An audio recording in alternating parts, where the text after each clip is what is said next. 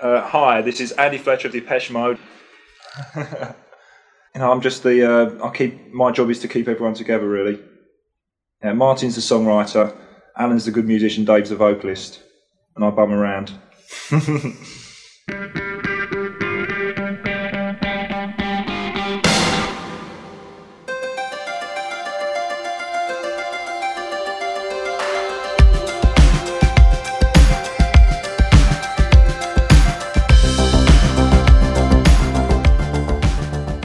uges udsendelse sætter vi flad på halv og mindes Andy Fletcher fra Depeche Mode, som desværre gik bort i sidste uge.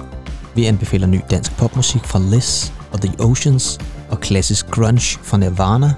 Og så kigger vi på en schweizisk hitliste fra juni 1991. Det har taget fem år at forberede, krævet 60 kameraer til 3D-modellering af medlemmerne, og så har man da i øvrigt også lige bygget en ny arena specielt til lejligheden. Men i sidste weekend havde Abbas længe ventet koncert-comeback så endelig premiere. Og skal man tro anmelderne, så er det et show, man straks skal bestille billet til. Der er sågar nogen, der påstår, at det kan revolutionere alle koncerter for fremtiden.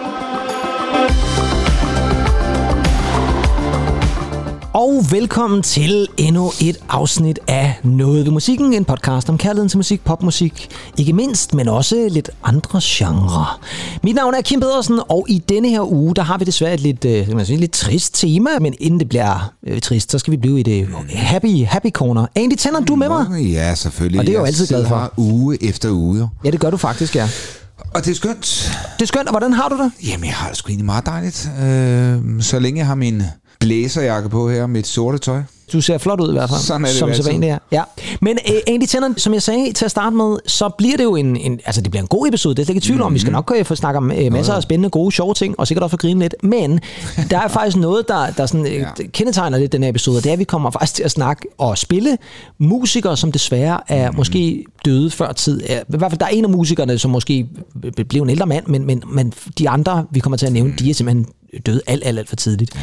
Og øh, vi startede jo lige her udsendelsen med et øh, lille citat fra Andy Fletcher, og ham vender vi tilbage til i nyhedssektionen. Men Andy, jeg ved jo også, at du har jo lyttet, fordi vi starter jo traditionen tro med nogle anbefalinger, du har lyttet til et band, hvis forsanger også døde alt, alt for tidligt. Ja, det var jo en, en herre, der tog sit eget liv Ja, i april 1994. det gjorde han nemlig, ja. Og øh, der er jo selvfølgelig snak om Kurt Cobain og hans band Nirvana. Og øh, dem har jeg sgu egentlig lyttet meget til her på det seneste. Jeg tror måske, det handler lidt om alt det med Taylor Hawkins og Foo Fighters, og så dykker man ind den vej, og så går man ud af en anden vej og kigger Dave Grohl og hans karriere inden Ja. ja. for øh, Nirvana. Og så endte du tilbage til, til Nirvana. Ja, ja så endte, og jeg vil sige, der findes en fremragende biografi om Kurt Cobain ja. på skrift. Ja, ja, det er ikke lydbog. Det gør det nok også, Ja. men, men, men altså, har man lyst til lidt god sommerlæsning, så skal mm. man læse den, der hedder Heavier Og Than, det er en god idé, ja. Heavier Than Heaven. Heavier Than Heaven. Ja. Ja. Det er en meget god titel. Ja, og det tror jeg også, han var. Ja. Men, men den, den er øh, fænomenalt skrevet. Hvem har skrevet den? Ved vi det?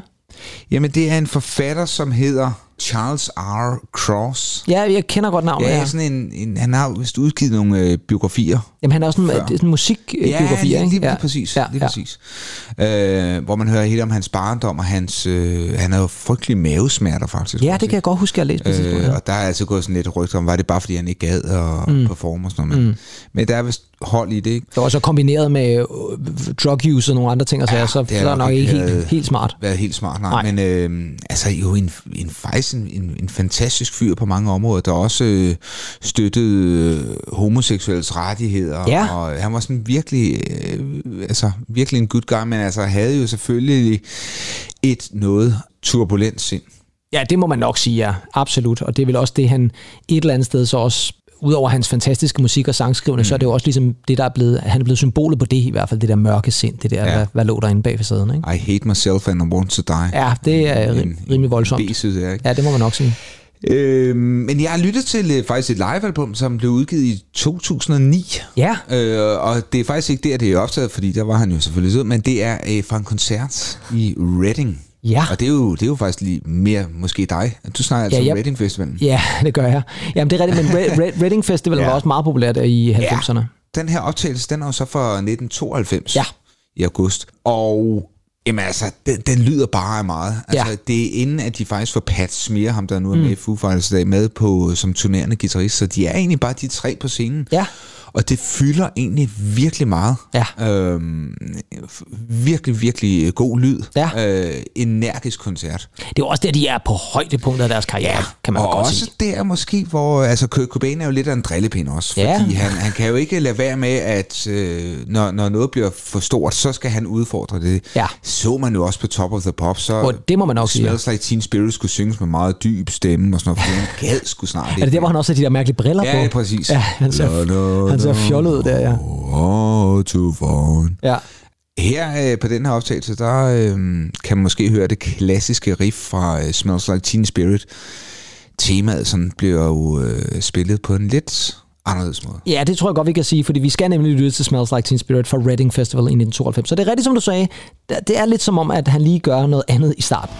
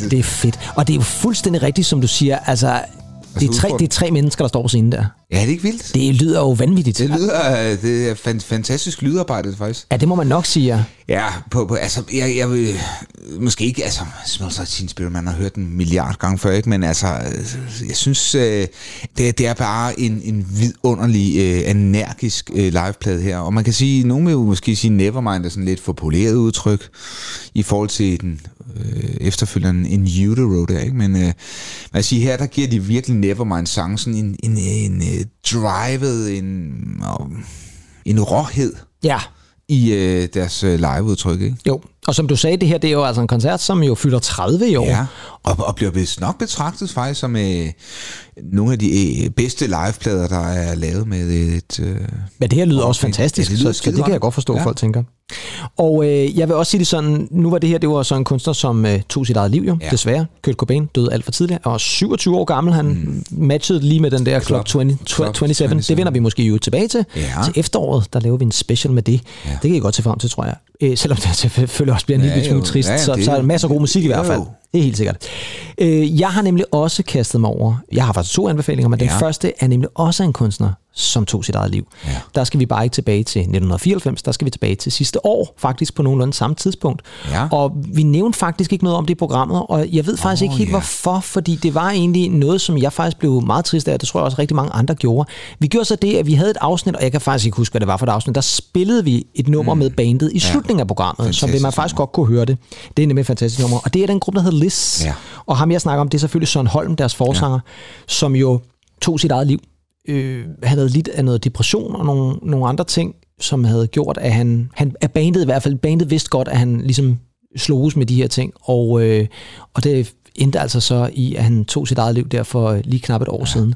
Og det er jo selvfølgelig enormt tragisk, når det sker, og især også, når man tænker på, at bandet Liz jo var et band, som jo, at de havde udgivet flere EP'er på det her tidspunkt, og haft nogle ret store hits, men de havde ikke udsendt deres første album på det her tidspunkt. Ej. Og øh, det vil sige, de nåede jo rent faktisk ikke engang at, at sådan rigtig komme ud over øh, scenekanten, når man sådan helt ud over scenekanten i hvert fald. Det synes jeg er ærgerligt, fordi det er jo altid, når man har udgivet det første album, så er man ligesom, så er du etableret. Ikke? Altså, jeg ved godt, der er mange, der udgiver EP og singler og sådan nogle ting, så, men albumet, det er ens første album, det er ligesom der, hvor du har den første milepæl. Ja, de var da også kommet i fornemt selskab med Pharrell Williams og så videre derovre. Ja, men he- jamen, de- de... Der, er- der er i hvert fald mange, der havde promoveret dem, ikke? 100 procent. Jamen, de var meget, altså, der var mange, der havde taget notitser af dem i udlandet, og øh, de blev altså også nævnt på rigtig mange blogs, musikblogs og så ja. videre, og har altså også udgivet, jeg var med allerede fra første single af Try, som er ja, fantastisk, fantastisk nummer, og sådan en debutsingle, som virkelig, virkelig funker.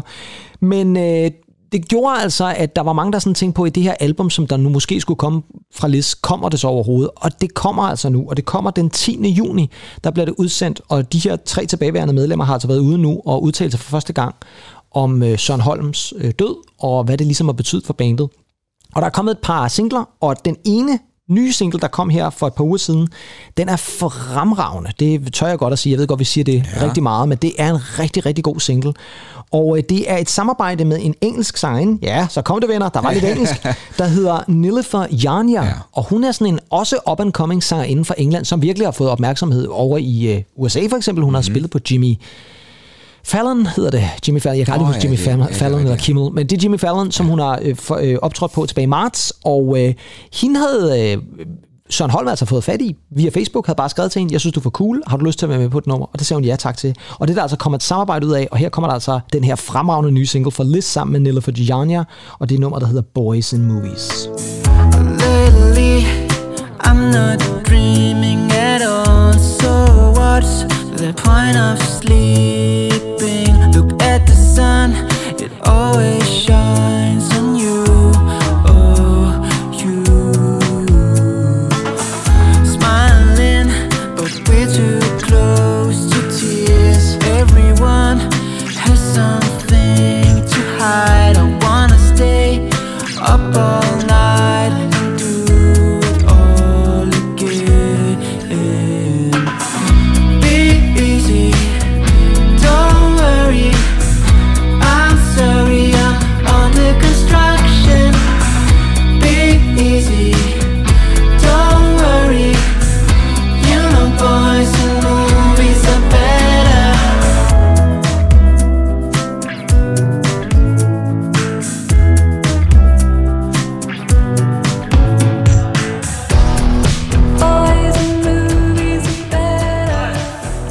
kommer hende her, ja. Nilla Janja, ind her.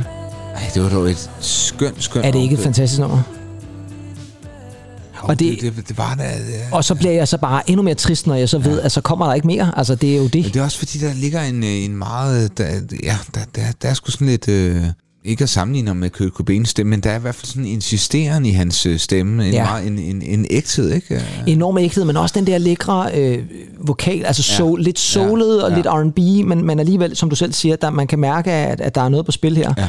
Det her nummer, Boys in Movies, som i øvrigt er en fantastisk titel. Boys in Movies, det er fantastisk. I får den idé. Altså, jeg ved godt, den har sikkert fået før, men, Ja, ja, ja. ja. men, men det, jeg synes bare, det lyder godt. Det ser godt ud på skrift. Det er altså et nummer, som er taget fra deres nu første album, og altså de har eksisteret siden 2015, så det er jo ret vildt, at man, der går syv år, før de så får lov til at udsende debutalbummet. Og albummet hedder, og det synes jeg i øvrigt også er fantastisk, hedder I Guess Nothing Will Be The Same. Mm. Det er også bare et eller andet sted tankevækkende. Så, øh, ja. så jeg har altså også haft øh, lyttet rigtig meget til den, og de to andre singler, der er kommet fra, øh, fra albumet, er også fremragende, så lyt til dem. Lyt til noget list, det vil I ikke fortryde.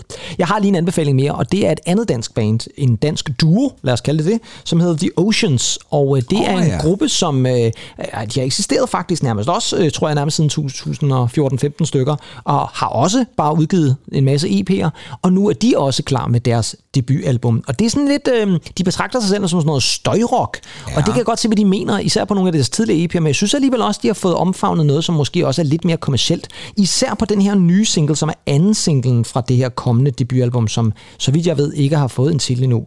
Og det er altså et nummer, som hedder Young and High. Ah, Og det er jo også en lidt uh, rebelsk at kalde et nummer for ja, Young and High. Young and High. Ja, men jeg synes, det her et nummer, det sådan emmer lidt af sådan, igen sådan noget, øh, sådan, måske en lille smule Ravenettes, men faktisk så synes jeg også, at der især er noget i bassen, som kører ind over, som øh, lyder sådan lidt, lidt hooky-agtigt faktisk i Jeg virkeligheden. skulle lige til at sige det her. Ja, og du, ved- du kender mig jo egentlig. Det er jo øh, en af de øh, go-to guys, jeg kender. Præcis. Eller, eller bedst, øh, det er jo selvfølgelig en hooky bass. Bom, bom, bom, Og det er der altså også lidt over den her, selvom den får fuld smæk over feltet også. She is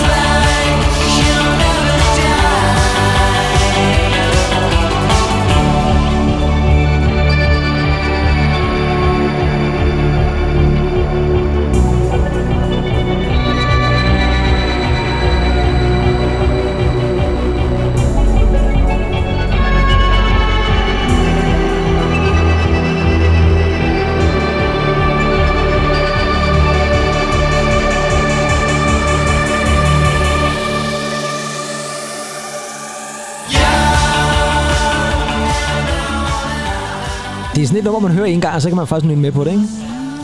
Men kan du se, hvad jeg mener med hooky-bassen? Oh, no, no, no. No, no, dum, no, no, dum. Helt vildt. Ja. Altså, det er... øh, Det er, det er bare sådan en god indstilling på en bass. Nu er jeg jo ikke bassist eller noget, men... Nej. Til, måske er der nogle lyttere, der, der, der kan fortælle os, hvad er det egentlig, der gør, at man kan få sådan en hooky basslyd? Ja, altså det, Hoogie har jo nærmest gjort det til sin signaturlyd, ja. Men der er altså flere og flere. Jeg har også lagt til, Ja, at The Minds of Minds of 99 99, ham gør det også. Ja, Asger eller præcis. Der, der kommer den altså også øh, til, til sin helt, ret en gang imellem. Ja. Helt sikkert. Ja. Young and High, altså anden singlen fra The Oceans, udkommer i dag, hvis I altså lytter til programmet på udgivelsesdatoen her 3. juni. Og albummet skulle komme på et tidspunkt til september, så det kan man jo se frem til. Der, der er også, jeg synes, der var sådan lidt toner af noget pulp, øh, sådan i den der keyboard-stryger. Ja, det kan faktisk godt følge dig lidt i, ja. Ja. Ikke at han lyder som Jarvis Cocker, men Nej, nej, nej. Men, men, det, Men- men det er rigtigt. øh, ja. Der kunne godt være lidt pulp, sådan et par 90'er pulp over Ja. det også, ja. ja. Men uh, check The Oceans ud sammen med Liz, og selvfølgelig også Nirvana, for de er altid et lyt værd. Mm. Men nu skal vi så over til nyhedssektionen, og som vi altså allerede har sagt, ja, det bliver altså lidt ved det der triste, øh, dødsagtige der. Noget ved musikken præsenterer nyheder fra musikkens verden.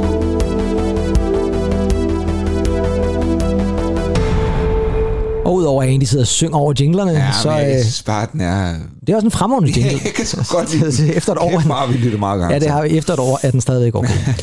Men egentlig, øh, vi, nu nævnte du lige en bassist, og vi skal faktisk have fat i en bassist lige nu, fordi det var faktisk det, han var, selvom øh, man nærmest har glemt det. Men han startede faktisk som sådan en guitarist-bassist. Jeg tror, han var guitarist, men havde en bas, og ham vi snakker om, det er selvfølgelig Andy Fletcher, fordi ja. det er jo altså ikke ja, meget mere end en lille uges tid siden, at nyheden kom frem, at Andy Fletcher, en af medlemmerne af Depeche Mode, og en af øh, de medlemmer, som var med til at starte bandet mm. i sin tid, han døde bare 60 år gammel. Og der tror jeg, der gik sådan et kollektivt nej suk igennem mm. den danske befolkning, fordi hvis der er en gruppe, det sagde jeg til dig tidligere Ja, i dag, ja. hvis der er en 80'er-gruppe, som virkelig øh, stadigvæk har en fangruppe her i Danmark, som ja. jo øh, altså vil gøre hvad som helst, gå igennem ild og vand for det her band, så er det Depeche Mode. Og derfor betyder Andy Fletchers død jo rigtig, rigtig meget mm. for rigtig mange mennesker. Mm.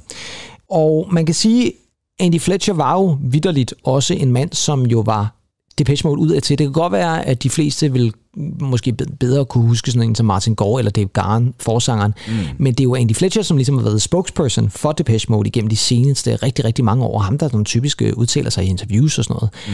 Derfor tror jeg rent faktisk også, at han vil være en meget, meget savnet mand, ikke bare i sådan fankredse, men også for selve bandet. Øh, lad, os lige starte med det, fordi vi, det har vi aldrig rigtig sådan noget helt inde på. Hvad er dit forhold til Depeche Mode egentlig? Ja, yeah. Siger jeg sådan lidt, lidt opgivende. Ja. Men, men, men altså, du ved, man, man, man kan ikke være med overalt. Nej, altså, det kan jeg man tror, ikke. Jeg tror også, det, det handler om, hvad, hvad man sådan, hvad man sådan fået, fået ind med modermælken der. Med modermælken. Øh, Ja, ja, altså. Det, det har Og du var jo ikke så aktiv i 80'erne på Nej, det det, område. det ved man jo godt, ikke? Nej, øh, ja. Og der, der, der var det noget andet, jeg lyttede til, så jeg tror nogle gange, det der, man, man, man, man hører som teenager, det er, hvor man er i gang med at danne sin identitet og så videre. Jamen, det ikke? tror jeg, du ret i. Øh, Men det, Det holder- besvarer jo det- overhovedet ikke spørgsmålet, jeg stillede. Hvad er dit forhold til det Ja, jeg, prøver, jeg, prøver at lege, jeg prøver at lege politiker her. Ja, det kan jeg godt høre, ja. Nej, øh, jo, min forhold til det, det er, altså, jeg, jeg kan godt lide det. Ja. Og jeg, synes, jeg har altid synes, det er meget øh, sådan eksklusivt musik. Ja. Der er et eller andet, man, man får lyst til at sætte Depeche Mode på øh, til sådan en, en fest, hvor, hvor der er champagne og cocktails og sådan noget. Det lyder meget eksklusivt. Er det også, at, tænker du helt fra det tidlige? Sådan, altså Just Can't Get Ej, Enough det, og sådan noget det, der det også? starter måske faktisk der, hvor Flot måske kommer ind, ikke? Okay, så vi er helt deroppe, ja. ja. Ja. ja. Jeg er jo også selv fra 80'erne, født samme år som du er. Det man kan jo lytte til vores fødselsdagsspecial, hvis man vil mere. Nej, øhm, og, og, og på den måde, øh, jo, altså jeg vil sige det sådan, jeg har dyrket Depeche Mode rigtig, rigtig meget, ja. men har jo selvfølgelig også dyrket dem, øh, kan man sige, efterfølgende. Altså, jeg dyrkede dem jo ikke øh, i 83 og 84, for Nej, der var jeg simpelthen ikke gammel nok Okay. til, men jeg har lyttet til rigtig meget Depeche Mode, og jeg har nærmest alt med Depeche Mode derhjemme, Ja, okay, så, så, ja. så jeg er, øh, vil jeg sige, velbevandret, og derfor synes jeg jo også et eller andet sted, at det ramte mig i et eller andet omfang, selvom, og det var det, som vi også snakker om tidligere i dag, Andy Fletcher er jo en sjov karakter i det band, fordi det er jo Martin Gore, som skriver sangene, og David Garner er begyndt at skrive også lidt selv, men det er jo så typisk ham, der fremfører dem. Mm-hmm. Og så er Andy Fletcher, ja, hvad laver han så i virkeligheden? Ja, ikke? Altså, han? Og øh, det har der gået mange øh, spændende diskussioner om ude i, i musikmiljøet, fordi når man sådan ser Depeche Mode live, vi har oplevet dem mm. en gang live sammen, og jeg har altså også set dem efterfølgende, men der kan man godt sådan sidde og tænke, hvad laver Andy Fletcher egentlig? Altså, han ja. står selvfølgelig og er med til at gejle publikum op, og det er super fedt, og han er meget aktiv på scenen, men man kan også stå sådan og tænke lidt på, har han, har han bare, øh, står han og tjekker hotmail, eller hvad, hvad Ja, laver ja. han? Altså, det, er Det var jo, dengang, det var dengang lige præcis, Var det ikke? Altså. The Angel-turen der? Det var det ja, nok, ja. Ja. ja. Det tror jeg, det var. Men han er jo, og det lægger han jo heller ikke skjul på, det kunne jeg også høre i citatet, vi sta- startede med. Altså, det var måske ment lidt sådan tongue-in-cheek, men, men, men han ved jo godt, at der i, da de var i storhedstiden, hvor de også havde Alan Wilder med i bandet, mm. der var det jo ham, der ligesom sad i studiet og lavede musikken sammen med Flot, og det var Martin Gård, der havde skrevet sangene på forhånd, og det var Dave Garn, der gik ind og præsterede inde i uh, in the microphone booth. Og så var Andy Fletcher, han var jo ligesom sådan manageren, eller ham, der ligesom sådan stod for de lidt mere administrative ting øh, med pladeselskabet, Mute Records og Daniel Miller og sådan noget der. Ikke? Altså, det er lidt sjovt, at han, og den har han bare fortsat med. Og så tror jeg ikke, man skal underkende, at Andy Fletcher også har været ham, der ligesom måske har holdt på bandet. Altså ham, der har været skyld i, at de rent faktisk stadig eksisterer, fordi altså, Dave Garn har været død i to minutter. Det er også ja. derfor, det nærmest er så trist, at det er Andy Fletcher, der ryger først et eller andet sted, fordi Dave Garn har jo været død. Ja. Og i 90'erne, jamen der var Martin Gore, han øh, led af, altså han var alkoholmisbruger, og Dave Garn øh, hvad havde, var heroinmisbruger, ja. og Andy Fletcher, han fik bare et, et, et mindre nervesambrud et eller andet sted. Ikke? Så han har holdt på det her bane, han har sørget for, at de blev ved og ved og ved. Og det er jo det, der så gør, at men nu kan man jo så stille sig det spørgsmål, er der noget Depeche Mode tilbage? Mm. Fordi vi havde også fat i det, da vi snakkede Taylor Hawkins, som jo også gik bort, og har også haft en stor rolle i Foo Fighters. Hvad tænker du egentlig, er, er Depeche Mode så slut nu? Øh, Fordi nu er det jo kun Martin Gore og Dave Garn, der er tilbage. Er det nok? Nej, det, det, det er jo et godt spørgsmål, fordi... Og ved de, kunne, kunne Ja. scenen uden Fletch? Ja, ja men det er jo det er selvfølgelig rigtigt. Jeg, jeg, når jeg sidder og tænker på, det er jo det hele sådan sangskrivningsprocessen, fordi så vidt jeg er orienteret, så er det Martin Gore, der skriver musikken. De fleste af dem. Dave Garn har fået Og- lidt mere plads på de seneste album. Okay, og også øh, står for teksten, men, men, Ja. ja. men, men Fletcher, han er vel ikke inde over sangskrivning som sådan, men jeg, det jeg sidder og tænker på, det er, når man er i studiet. Mm. Nogle gange så er det der third wheel, der Ja, måske ja. klarer nogle administrative opgaver, men som alligevel er inde, og når den person er i rummet, mm. øh, kan det gøre noget for indspillingsprocessen. Det er Altså er der det der missing link der, Ja, ikke? ja. Så spørgsmålet er, når de skal i studiet og indspille noget, når de skal ud og turnere sammen, fordi de har været sådan en, en unit der, ikke? Øh, om, om det vil kunne lade sig gøre. Jeg, jeg tvivler sgu nogle gange på det, fordi det er jo også en mand, der har været med fra starten, ikke? Ja, det er det nemlig. Ja. Øh, hvor, hvor lang tid siden er det, de har udgivet noget? Jamen, det var det album, der hed Spirit, som er fra 2017. Ja. Ja. Og, og det er jo alligevel, det er jo fem år siden. Og man kan også sige, det har vi jo også snakket lidt om, altså det er jo faktisk ikke offentliggjort, hvad Andy Fletcher døde. At han døde altså kun 60 år gammel. Det, Jeg står en naturlig årsag, ikke? ja, det har jeg læst nogle steder, men det synes jeg lyder mærkeligt, når man dør som 60 år, så er det da ikke en naturlig årsag. Det er jo ikke nogen mening, at man skal dø som 60 år jo. Så om han har haft noget sygdom eller et eller andet, det skal jeg ikke kunne sige, men, men det er jo fem år, hvor at Depeche Mode, altså de har turneret efterfølgende med det her album, og, men alligevel, det er, jo, det er jo længe. Altså det, typisk så går der ikke meget mere end fire år mellem hvert Depeche-album, så der skulle ligesom være kommet noget mm-hmm. nu. Og det kan jo også være, har, de også være, de har, har indspillet noget jo. Altså det ved jeg jo ikke. Altså det, det kan jo være, at de offentliggør lige pludselig, de har indspillet et eller andet, og, og Fletcher også har været med på det. Men du har jo ret, det er i hvert fald svært, jeg har lidt svært ved at forestille mig Depeche Mode som sådan duo i virkeligheden. Ikke? Og jeg vil også ærlig om, jeg har svært ved at forestille mig, at de øh, får Vince Clark eller Alan Wilder med tilbage i bandet. Det ville være vildt, hvis I gjorde, men jeg kan ikke rigtig se det for mig. Men spørgsmålet, det kan da godt være, der kommer sådan en tribute-koncert til ham, eller et eller andet. Det kan godt være, Øhm, at man laver hvor, et eller andet. Hvor, hvor man samler de gamle. Det er ikke utænkeligt. Man kan sige, den der det nok har taget hårdest på lige nu, det er nok Martin Gore, fordi som jeg husker det, så var Martin Gore og Fletch, de var bedste venner. Så, så, så det er jo også det der med lidt tilbage til, til Dave Grohl og, Ja. og, og Taylor, ikke? Altså, som, Ja. altså, kan man stille sig op på scenen igen, når ens bedste ven ikke står over ved, ved pulten eller, ja. eller bag trommesættet? Ikke? Det, det er sgu svært. Så hatten af til... Øh, Ja, Andy Fletcher, som desværre døde altså i sidste uge, bare 60 år gammel. Det er, det er trist. Og Meget heldigvis trist. var der også rigtig mange andre musikere, der var på de sociale medier og ligesom ja. giver ham en, øh, en thumbs up. Og der var mange, der OMD dedikerede et nummer til ham under deres koncert. Pitcher Boys dedikerede Being Boring til ham under deres Ja. koncert. Oh, ja. Smashing Pumpkins har skrevet, og Erasure har skrevet. Og altså, der har været masser af øh, flotte ord med på vejen mm. til, til Fletch. Vi skal selvfølgelig spille et Depeche Mode-nummer, og vi tager det, som vi også startede ud med, som- men som jeg teasede jo væk, og så fik I ikke mere af det, fordi på en eller anden måde, så tror jeg bare, at det er et perfekt nummer at, øh, at tage, og så dedikeret til Andy Fletcher, og det er selvfølgelig Never Let Me Down Again.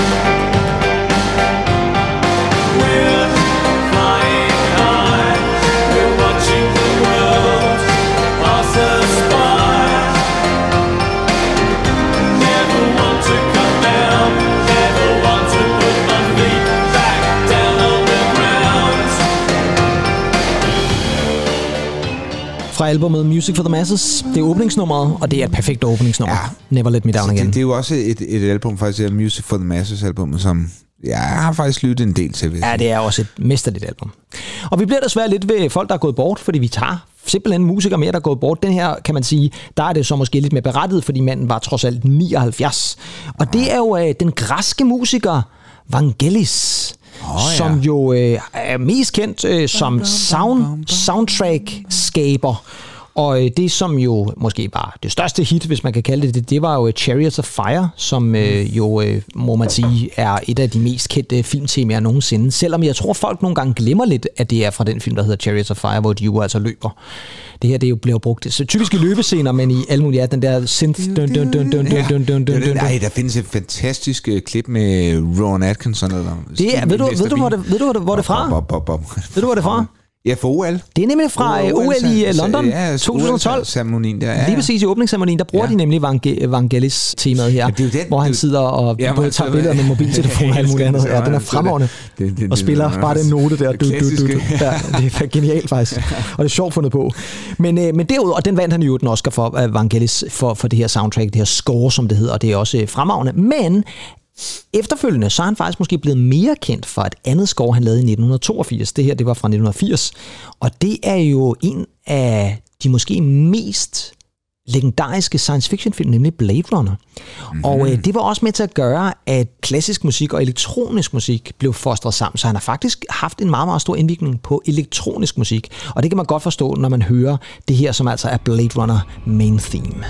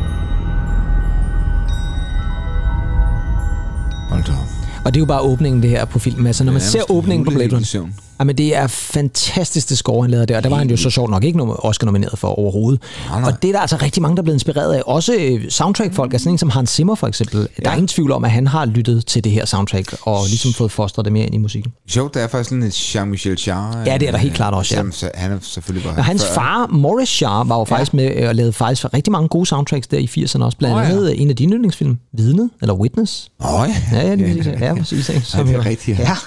Så øh, der er en badescene, du er meget glad for, det med Harrison Ford eller et eller andet. Er det ikke sådan der? Åh. eller, det er en, eller det er en anden Harrison Ford-film, det kan jeg ikke huske. Ja, jeg tror, man Ja. Nok om det. nok om Men Vangelis, altså, ja. Som sagt, døde her for et par uger siden, ellers øh, eller en 79 år. Ja. Han lavede også jo et soundtrack til Conquest of Paradise, den der Columbus-film fra 1992, som også ble, faktisk blev et ret stort hit, fordi der var en eller anden tysk bokser, der brugte den, hver gang han røg ind i bokseringen. Jeg kan ikke huske, hvad det var, han hed. Ma- Max Fiske eller et eller andet, et eller andet stil. Jeg kan huske, hvad. Max Fischer. Nej, han hed Fiske. Nej, han hedder Ma- Ma- Max Fiske. Ja, eller taske eller sådan noget. Det var sådan taske eller Fiske eller sådan noget. Ja, det var sådan noget. klipfisk, Max ja. Taske, ja, en klipfisk måske, ja. Nu skal vi over til noget, som heldigvis er lidt mere positivt, fordi Ja. i weekenden, der var der så endelig efter fem år premiere på Abbas helt store turné-comeback, eller det er jo så ikke rigtig en turné, men koncert-comeback. Ja. Deres Voyage-koncerter. Jeg ved ikke, har du læst anmeldelserne egentlig? Nej.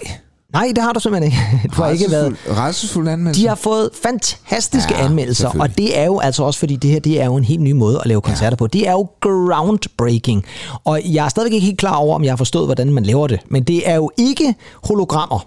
Det er meget vigtigt, fordi ja. Det var det, som man først havde snakket om, at det er hologrammer på scenen.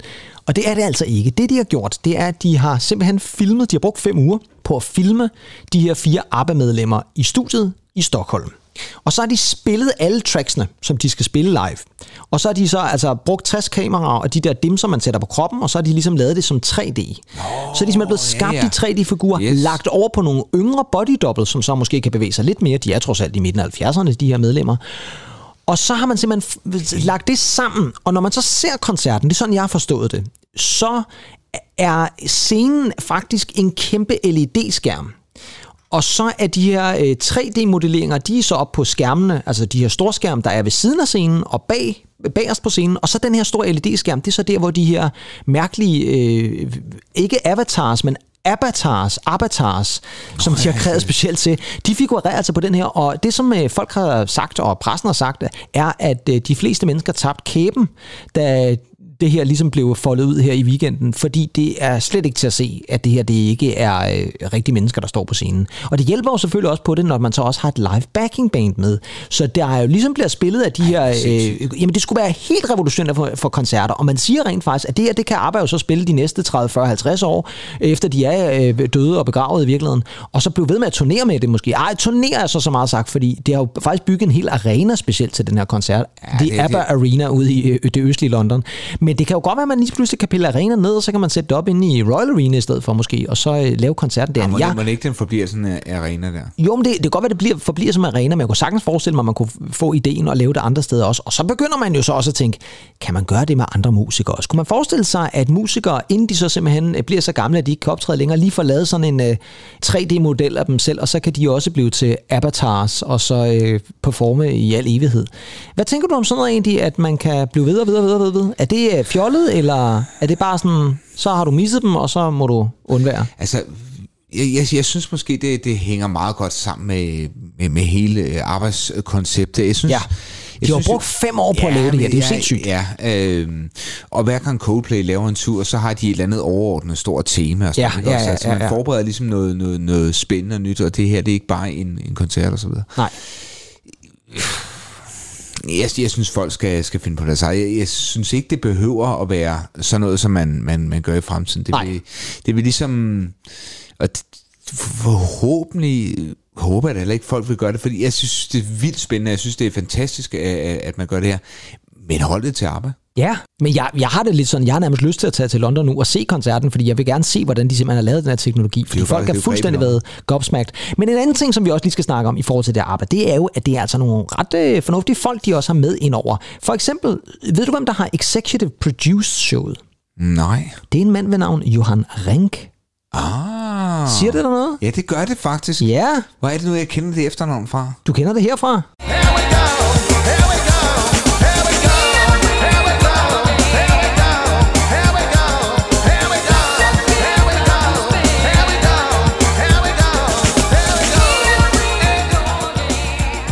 Ja, manden, der, manden, der fik sagt, here we go, here we go. Det er Johan Rink fra Stakkerborg. Ja, præcis. Og så er han jo også mest kendt i dag som øh, filminstruktør. Han har også lavet masser af musikvideoer. Han lavede blandt andet David Bowies sidste musikvideoer. Nå, ja. Han er svensker, selvfølgelig er han det, fordi ja, ABBA er jo også Det er ham svensk. med, med overskægget. Det er ham med, med overskægget der, den der lidt mærkelige ja. selvbruner, han har Ja, fyret er af i rigtigt, ja. musikvideoen der også. Og så har han jo faktisk også lavet en af de bedste miniserier de sidste mange, mange, mange år, måske nogensinde, nemlig Chernobyl. Åh oh, gud, ja, det er jo også ham, der Det er simpelthen ham, der har instrueret Det det. er sindssygt nok. Det er simpelthen ham, der har executive produced det. Men så nævnte jeg jo også, at der er et liveband. Der er simpelthen et 10-mands liveband, der spiller sammen med ABBA. Altså de der avatars, fordi det er jo ikke ABBA, der er på scenen. Så avatarsne står ligesom og giver deres øh, øh, gas, og så er livebandet over i siden. Og ham, som man har fået til at stå for livebandet, det er en mand ved navn James Wrighton. Siger det der noget så? Og, øh, Navnet James, siger man noget. okay, fair nok. Det, det tænker jeg også. James Øh, Wrighton. nej. Hvad hvis jeg gør sådan her? Oh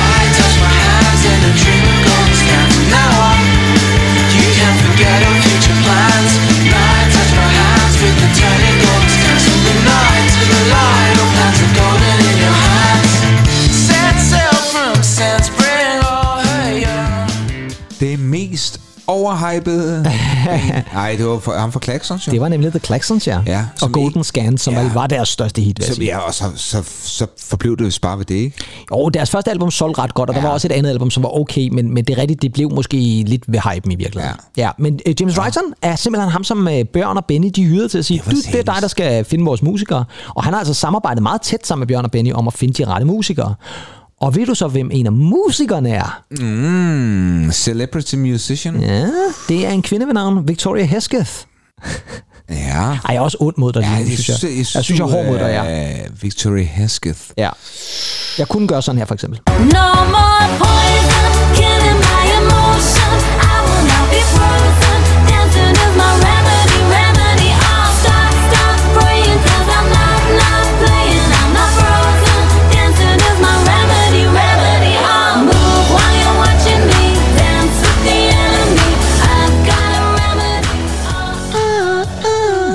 hørt den sang før. Little Boots. Åh, oh, Little Boots, ja. Ja, engelske Little Boots. Ja, de- Også kendt som Victoria Hesketh. Little Boots, ja. Og øh, hun er med i bandet. Hun spiller simpelthen i det her live ABBA-band. Og, Var, øh, var, var det hende, der sad med sådan en sampler i sin tid og trykke ind? ja, det gjorde hun nemlig. Ja, var, var det Stock det, on hun- repeat. Der var, der var, der var, der var, der var, der var, der var. Og så sådan programmerede det Ja, ja, ja, live. ja, hun er super cool. Ja, og meget, meget dygtig også i Ja, øvrigt. meget. Øh, hun har ikke været med til de første koncerter her, fordi hun øh, lige er blevet mor. Men øh, hun joiner altså ABBA-bandet og ikke mindst The Avatars her inden så længe. Og så får den ellers lov til at spille. Og den skal spille i mindst to år. Kommer den det til at køre. Nå, det var satans. Ja. Nå, fantastisk. Jamen, så, så er det også godt, man har, man har udviklet så meget på. Så får de jo pengene hjem. Det er jo, fordi det lyder, projektet lyder jo budgetmæssigt som en storbæltsbro, ikke? Ja, det i den grad, ja. Og måske lidt til, og en Øresundsbro oveni også måske. Ja. Ja, tak. Men vil, vil det sige, Bjørn og Benny her de første dage, mm. der, der sidder de et eller andet sted blandt publikum og, og, og følger med, eller, Altså, da den havde premiere... eller, eller sidder de ude backstage og spiser rejemad, eller er går på det? Ja. Øh, Og så går der den der de får øh, Roy, måske. i den måske i virkeligheden med ham der, der- der får rejmaden op på båden der. i Jeg så gerne øl, den. Ja, ja. ja, præcis. Nej, men, øh, jamen, nej, det gør de ikke. De er slet ikke øh, til stede. Det var de så ved premieren selvfølgelig. Ja, Og der ja. var de alle fire samlet Jo. for første gang i øh, 35 år eller sådan noget lignende. Og det, der så var så rørende, har jeg hørt i hvert fald, det var, at de, de så kom ud og fik en standing ovation, da koncerten var slut. Og øh, de har faktisk også udtalt, at det er det sidste. Der kommer ikke mere fra ABBA. Det er slut nu. Nu kommer der ikke mere. Og det, øh, det tænker jeg også er en meget god måde at slutte på et eller Ja, ja, ja og, og, og så, så skal man også gøre det sådan med pomp og pragt. Ja, det skal man virkelig.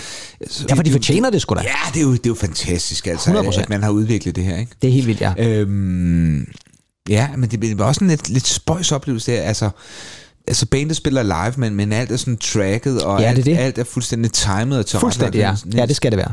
Ellers så går sådan noget jo fuldstændig galt. Ja, Og det må frygte, det kunne gå virkelig galt så i virkeligheden. En Ja. uh, Olsenbanden-plan, Ja. der... ja, og så tænker jeg, at hvis det først går galt, så er de nødt til at smide rejmaderne og så tage fra Stockholm til London. Det skal gå meget stærkt i hvert fald. Hitlister fra fortiden. Og I skal selvfølgelig ikke snydes for en hitliste. Nej, nej, nej, nej. Og som jeg lovede i sidste uge, så er vi øh, i Schweiz. Vi skal have en schweizisk hitliste egentlig. Det har vi vist ikke haft før. Hvad kender du Schweiz mest for? Mange tyske ord. Ja, De er jo, ja det er selvfølgelig ret nok. ja, men de er jo meget anderledes i Schweiz. ja. Og så kender jeg jo Schweiz også fra øh, deres vidunderlige marker. ja. Herligt. Jamen, De øh, har et, et vidunderligt bjerglandskab, og Ja, det har de jo. vidunderlige øh, køer, og geografien, ja, det er fremragende. vidunderlig geografi. Men jeg synes, og skal- selvfølgelig også skisportsteder, ikke? Og- Men det kender jeg jo ikke så godt for. Jeg har været mest i Schweiz om sommeren. Ja. Og inden at du øh, fortæller hele din livshistorie omkring 80'erne. Schweiz, øh, så tænker jeg heller, at vi må tilbage ja. Til sporet, fordi ja. det, der er vigtigst, det er, om Schweiz så også kan noget hitlistemæssigt. Og det vil jeg Ja. også, at de kan, fordi vi skal nemlig nu have fat i en hitliste fra den 1. juni 1991. Ja. Og der burde du være vågnet af døsen i barnvognen, ikke?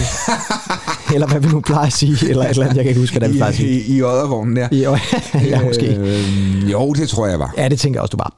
På femtepladsen på denne her uges svejsiske hitliste, der har vi en kunstner, som udgiver sin debutsingle, Ja. og øh, det er en kunstner, som efterfølgende får en meget stor karriere, mm. og det kan man godt forstå, for det her det er en intet mindre en perfekt debutsingle.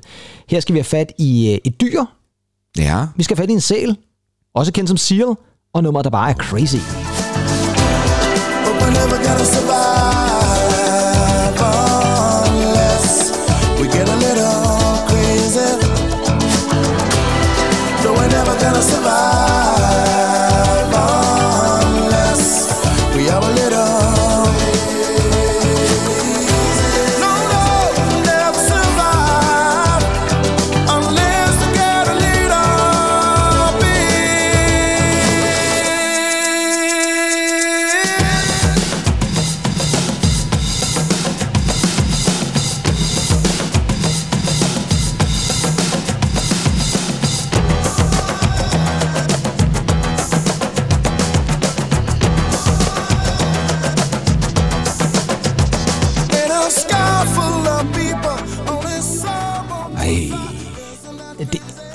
produceret. ja, og hvis man kender lidt til producer, så kan man også meget hurtigt regne ud, hvem der har produceret det. Ja, tak. Fordi det kan selvfølgelig kun være Trevor Horn, ja. Ja. og det var det selvfølgelig også.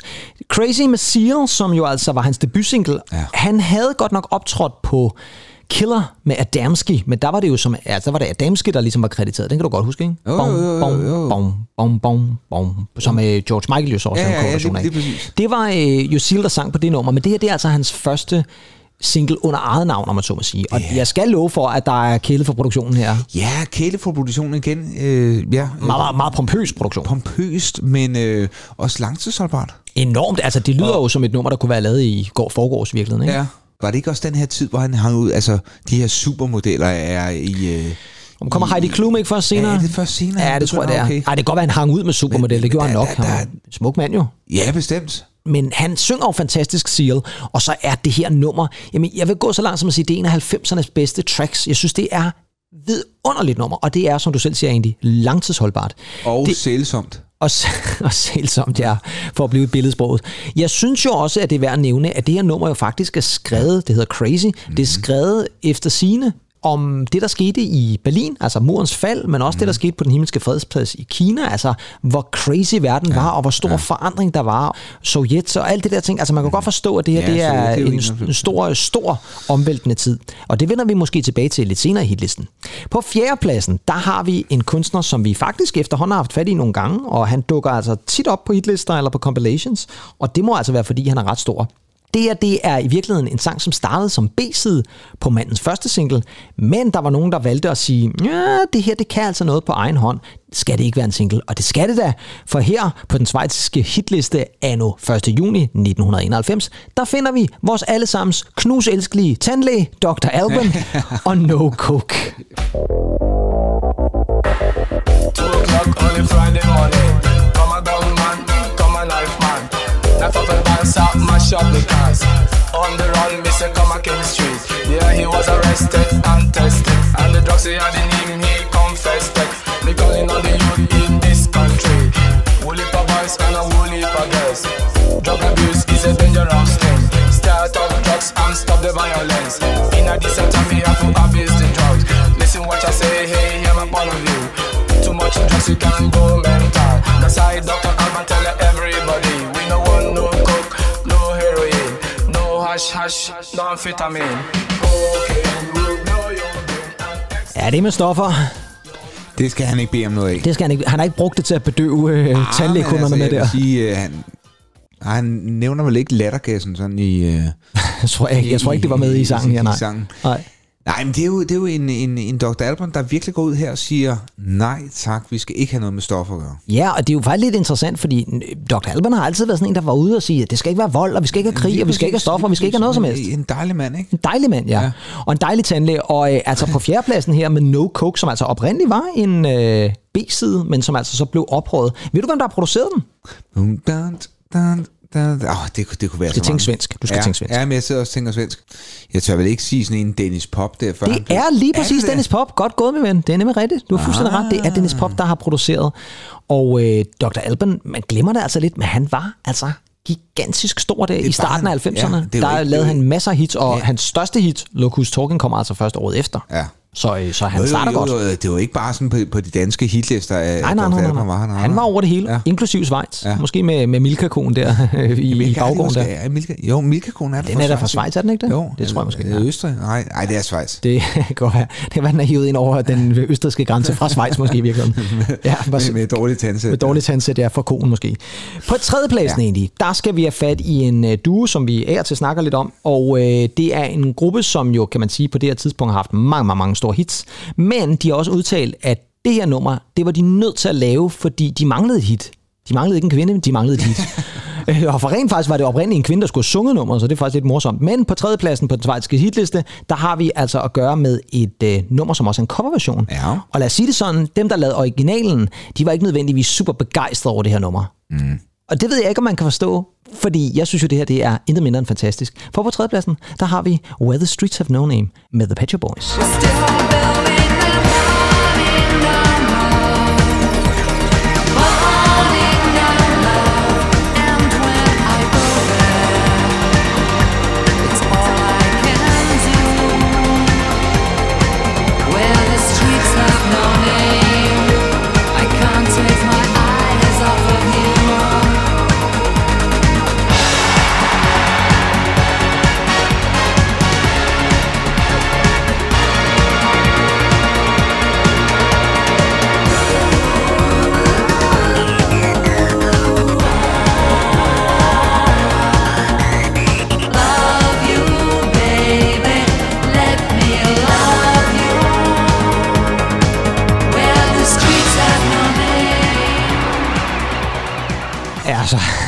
så er der Disco Stomp. Jamen, de, ved du hvad, PSB'erne her, de gør jo det til sit eget, ikke? Ja, det må man nok sige, de gør. Det har vi jo snakket om med en korporation, det skal man gøre. Fedt med det her mashup med et gammelt Engelbert Humperdinck. Ja, ham kommer man nærmest til at tænke mig med... Ja, Frankie Valli, der har skrevet Ja, det her. ja, ja, gammel, ja. Ja, I Can't Take My Eyes Off You. Og det hedder det også officielt. Det er en meget, meget lang titel. Where the Streets Have No Name, parentes, I Can't Take My Eyes Off You. Det, hvis det er en af de længste titler, der nogensinde har chartet på den engelske single liste. Hvad sagde sådan en som The Edge eller Bono til, til ja, deres reaktion? fordi vi skal jo selvfølgelig også lige have med, og det var faktisk lidt sjovt egentlig, fordi nu har vi jo nogle gange lyttere, som øh, siger, at vi skal være mere uenige, og på det her ja, område, der har ja. vi jo først snakket lidt om, hvad er bedst? Er det øh, YouTubes originale? Fordi det er jo oprindeligt fra Altså, øh, Ja, ja, måske det- det største rock-epos-album, ja. YouTube har lavet, nemlig ja. Joshua Tree, ja. som jo nærmest Jo, er et jo. symbol på YouTube i sig selv. Og det her var jo en single, som jo blev smækket ud og spillet med pomp og pragt. og De laver en live, en fremragende musikvideo, mm. hvor de står på taget af en eller anden bygning i LA og spiller det og bliver stoppet af politiet. Og sådan er noget. det? Er det ikke ja, Harlem? Nej, jeg tror sgu, det er i LA. Jeg mener, det er i forbindelse med MTV Ah, okay, eller sådan noget, de okay. laver. Jeg mener, det er i LA. Om ikke andet i hvert fald, det er en vanvittig musikvideo, og det er et fedt nummer, som YouTube har lavet. Og Pet Boys vælger jo så altså her, de havde lang tid haft en uh, idé om, at de gerne vil lave en EP med uh, disco-versioner af klassiske rocknumre. Blandt Mhm. andet vil de lave Like a Rolling Stone, og faktisk også, hvilket jeg har svært ved at forestille mig, Stairway to Heaven. Hvor forestiller du den? I, i sådan en disco-stomp-version af La Shop Boys. De, de, de, de, de skulle have gået med livvagter efter. Ja, det tænker jeg også, så var de virkelig blevet øh, he- øh, der. Og oprindeligt var det meningen, at det var Patsy Kensit, som de lavede I'm Not Scared sammen med der i 88, som skulle have sunget dem. Men de vælger altså at udgive den selv, fordi de ligesom manglede et hit. Det blev altså også et hit nummer tre på den svejtiske hitliste. Men som du sagde, ja, der var en reaktion fra YouTube, fordi Bono, som jo også valgte at være lidt, øh, hvad kan man sige, lidt morsom, han øh, valgte at udtale meget direkte, What have we done to deserve this?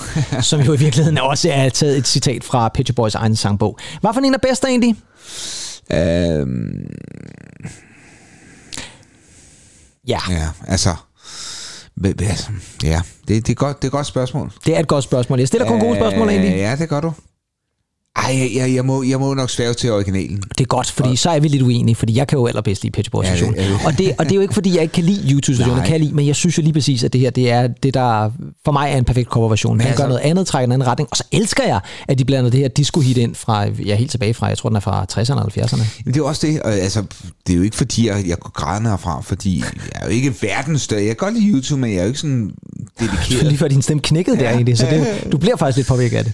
Det gør du måske også på andenpladsen her, Ja. fordi at, øh, nu skal vi også videre. Nu skal det handle om en øh, gruppe, som var meget, meget, meget store.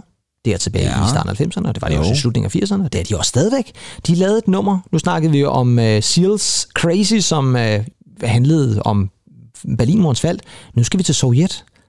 Uh, Og så skal vi til et nummer egentlig, som du har et personligt forhold til, det kan du så fortælle lidt mere om bagefter, fordi på anden pladsen ja. på den svejtiske hitliste, der har vi selvfølgelig Wind of Change med Scorpions. Take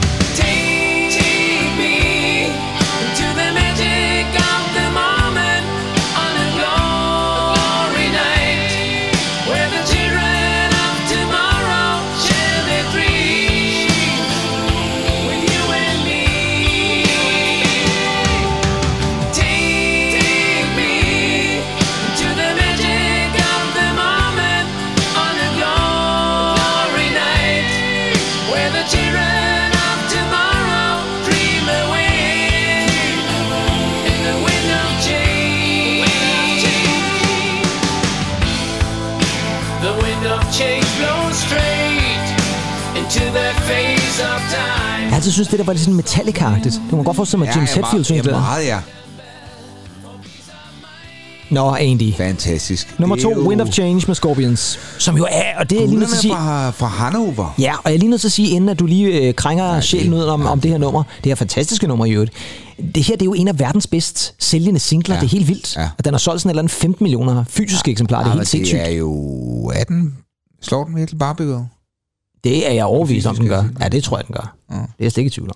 Ja, de turnerer jo stadig Scorpions. Ja, det gør de.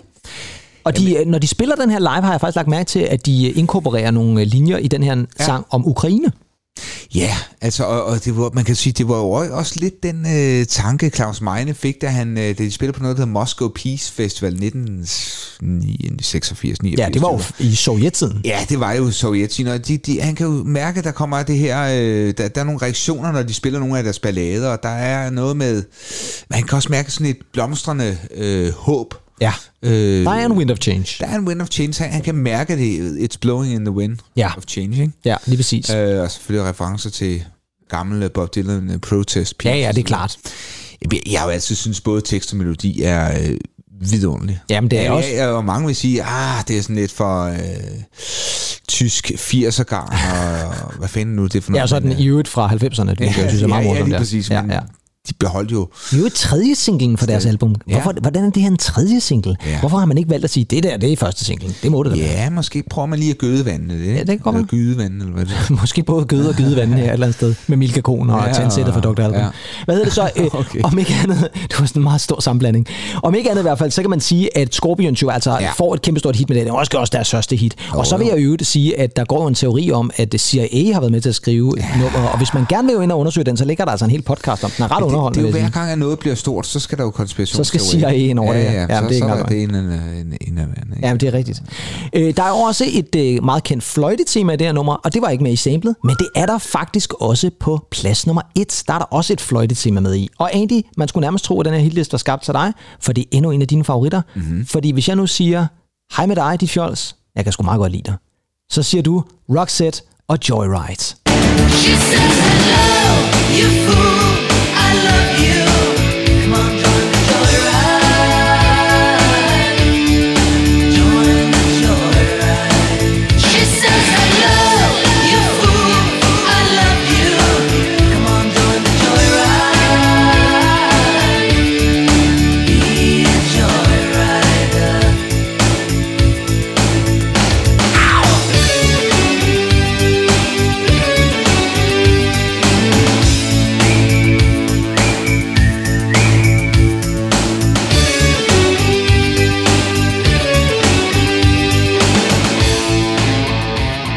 Så fik vi også lige fløjten med her. Er du tosset?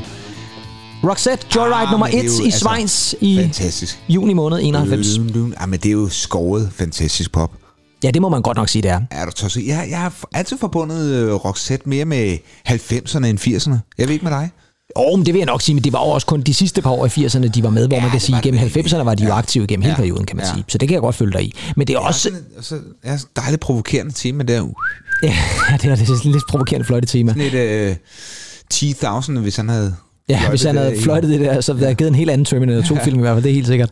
Men det er rigtigt, det var jo altså, da de var på deres højdepunkt, første singlen fra Ja. deres andet album, som vel egentlig også bare hed Joyride, gjorde det ikke? Det hed bare Joyride. Det hed bare Joyride, ja. Faktisk var det sådan så, at det amerikanske pladeselskab, de havde, de ville øh, faktisk gerne øh, lave en anden version af det her, og de mixede faktisk en helt anden version af Joyride, som lyder mm, meget besynderligt, synes jeg. Men der valgte øh, Pierre altså at trække i sandet og sige, ej, nu stopper I, vi laver vores egen version, det er den, der skal ud. Og det Han, blev han, det så. tra- han trak en streg i sandet. Han trak, en streg, han trak Marie Fredriksson gennem sandet der, og så, så var det ligesom... Kørte hende simpelthen rundt. Kørte i manesien. så, men uh, Joyride og Roxette var jo kæmpe store dag i starten Ja, af det 90'erne. tror jeg så. Og det var øh, jo altså ikke mindst på grund af det her nummer, men også, altså, øh, It Must Have Been Love havde også været stort. det Ja, og er det i øh, 93, tror jeg nok, der kommer det der live-album, der hedder Tourism. Ja, det er den nemlig, ja. ja. Øh, ja. Som i øvrigt også er et meget fedt live-album-navn. Og, og, ja, lige præcis. Klassisk, der, der var sådan et PSB øh, Ja, det er, der, det er der faktisk lidt, ja. ja. Øhm, men, men, men der er også nogle vidunderlige live-optagelser også fra øhm, hotelværelser og sådan noget rundt omkring. Ah, okay. Here Comes the Weekend. Kan du huske nummer? Ja, det kan jeg godt. Ja. Jeg kan ikke huske, der var også var optaget det- på hotelværelser. Jo, men det, Nå, det, det, er- spændende. er det er ikke sådan noget, hvor man kan høre dem fynde, fynde håret der, og, og lægge make op. Det er ikke sådan noget... Det ville ellers være fantastisk at høre, øh, Trække ud i toilettet. Fredriksson med en fyndtør, mens øh, Gæsland sidder på en akustisk. Det kunne ellers være spændende. Her kommer noget ved musikken. Noget ved musikken. Og så nåede vi også til programmets slutning i Ja. denne uge egentlig. Og jeg skal da lige love for... Ej, nu gentager jeg mig selv igen. Men det er, jeg har været meget igennem. Det er frygteligt. Men det er, vi når meget i de her ja, det, almindelige det programmer. Gør vi, det gør vi jo, og... Øh, Både det triste og Ja. ja. det mindre triste. ja. Fordi det har jo også været, jeg synes jo et eller andet sted, det der med, at ABBA i virkeligheden vælger at gøre det her over i London, og så laver et show, som måske holder det næste par år, og som jeg, jeg vil næsten ved med, for jeg er enig med dig, jeg synes heller ikke nødvendigvis, man behøver at kopiere det, men jeg vil godt ved med, at der er folk, der gør det. Altså der vil være folk, der kommer til at lave Ja. koncerter på den her måde fremover. Ikke Oasis. Nej, det vil, de vil bestemt ikke gøre det, Måske det, The Smiths. Måske, men det kræver så lige, du får øh, Johnny Marr og Morrissey ind i sådan en booth med 60 kameraer og prikker på kroppen og sådan nogle ting, så det er jeg ikke sikker på Nej, selvfølgelig. at de vil være med til. Men øh, det var altså alt for os i afsnit 31 af Noget ved musikken. Og øh, det var ikke så længe, før vi tager en lille sommerferie, men mm-hmm. der går lige par uger endnu. Og i næste uge egentlig, der skal vi have fat i en compilation. Ja. Yeah. Og de plejer jo at være ret sjove at komme igennem. Og øh, vi har faktisk valgt en compilation, som hænger lidt sammen med noget af det der Depeche Mode, vi snakkede om. Vi vil ikke afsløre, hvad det er endnu, men det har lidt med Depeche Mode at gøre. Fra en tid, hvor jeg lå i Oddervognen måske. Ja, du lå i Oddervognen, men jeg er sikker på, at på trods af Oddervognen, så vil du godt kunne genkende flere af de her numre. Fordi det er jo sådan som med 80'er numre. Det kan godt være, at man ikke oplevede dem, mens de var ude, og mens de var live, og mens det var aktivt. Det er Det er jo ikke ens betydende, at man ikke kender dem. Og det gør du. De fleste af de her numre. Og så er det også lidt interessant, ja. for det er en compilation, der faktisk er compiled af en person, vi har nævnt mange gange. Men det afslører vi først i næste uge. Oh.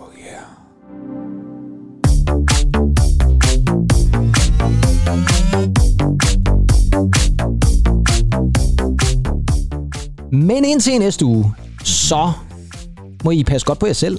Fordi øh, I har været et godt selskab, vil jeg da sige. Med mig, Kim Pedersen. Og mig, Andy Tennant. Og så skal I gå ud og lytte til noget musik, gerne med Liz, eller Nirvana, eller The Oceans, Ja. eller noget af det andet gode, vi har spillet. Måske Mode. Depeche Mode i virkeligheden, ja. ABBA. Pas godt på jer selv, lyt til god musik. Vi snakkes videre næste uge. Hej hej. Bye bye. Mens øh, Pedersen han finder hitlisten frem, så kan jeg jo fortælle, at Sabia faktisk øh, var ret store i Schweiz. Åh. Øhm, efter den første plade der, der øh, fik de virkelig et øh, massivt publikum Et i Schweiz. svejsisk gennembrud. Ja. ja. Det er lidt sjovt. ja. det, det er ikke sådan et klap sig på lårene sjov, men øh, hvad fanden. Det går nok. Nå, hvad hedder det? Øh, Nå.